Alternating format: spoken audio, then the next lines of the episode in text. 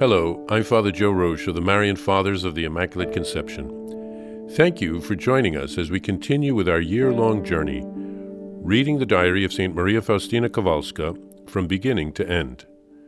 Today, we take up from where we left off, beginning with diary entry number 68. The heaviest suffering for me was that it seemed to me that neither my prayers nor my good works were pleasing to God. I did not dare lift up my eyes to heaven. This caused me such great suffering during the community exercises in the chapel that one day Mother Superior, Raphael, called me aside after the exercises and said to me, Sister, ask God for grace and consolation, because I can see for myself and the sisters keep telling me that the very sight of you evokes pity. I really do not know what to do with you, sister. I command you to stop tormenting yourself for no reason.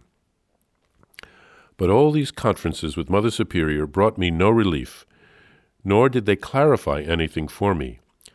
Rather, even greater darkness hid God from me. I looked for help in the confessional, but not even there did I find it. A saintly priest wanted to help me, but I was so miserable that I couldn't even define my trouble and that vexed him, me, even more.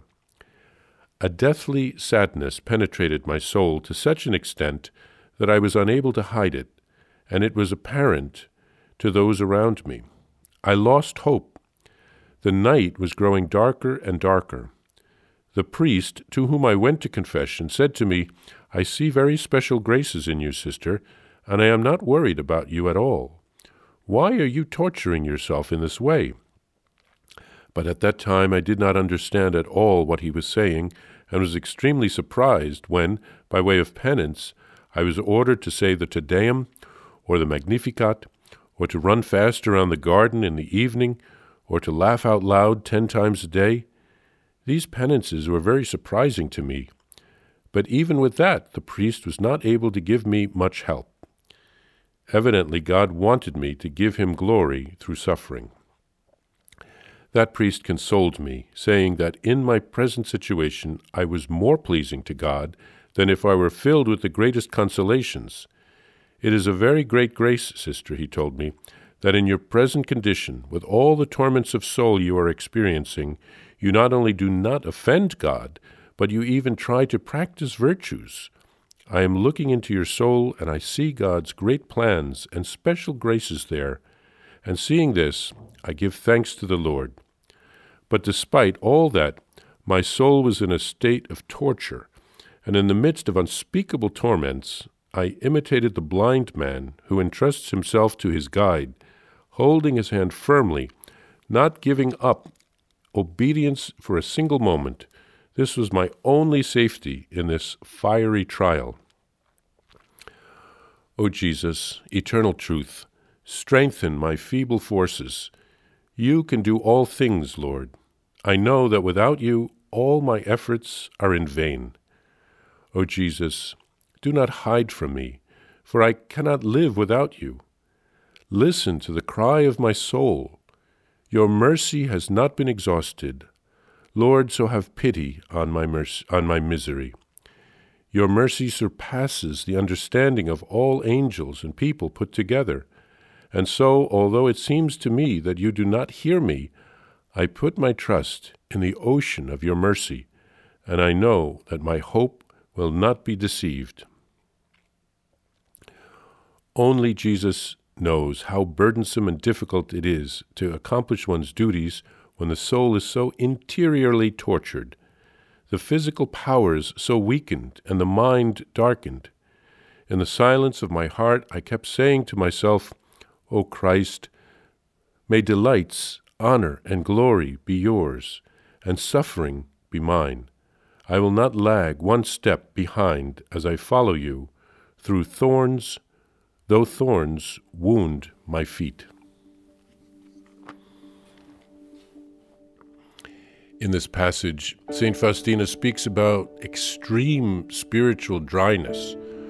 I'm recording this uh, podcast during Lent, and we're reminded of the 40 days that Jesus spent in the desert fasting and praying. I'm sure he found little consolation during those times. St. Faustina was going through a desert experience.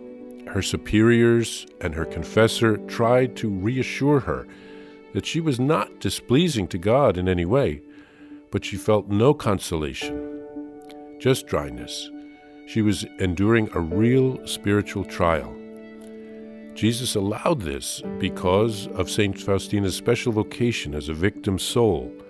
Her sufferings, offered to God, helped others to open their hearts to God's graces. Maybe she was experiencing what others without faith would experience the lack of a feeling of the presence of God. She had to walk by faith and not by sight. Uh, she compared herself to a blind person led by another. She said it's the only way that she was able to stay on the right path.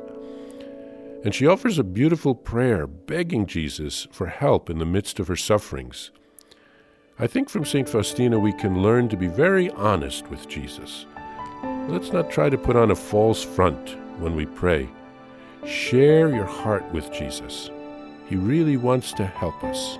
He knows us better than we know ourselves, so He's delighted when we open our heart to Him. And even sharing our misery with Him is very important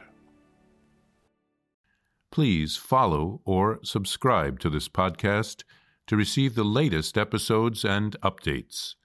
If you have enjoyed this podcast, I invite you to leave a review.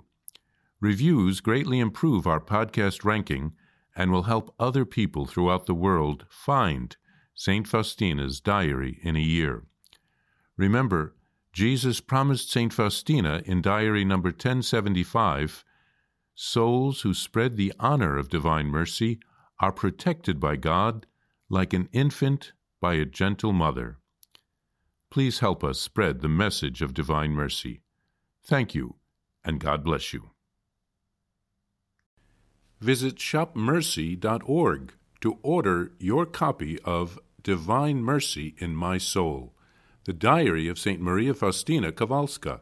It's available in print in English, Spanish, and Polish, and in English as an e-book, available now on shopmercy.org. Are you enjoying this podcast? I invite you to listen to more shows brought to you by the Marian Fathers of the Immaculate Conception. Join us daily for enriching spiritual content, which will help you on your journey with Jesus Christ simply visit divinemercyplus.org for a complete list of our shows. That's divinemercyplus.org.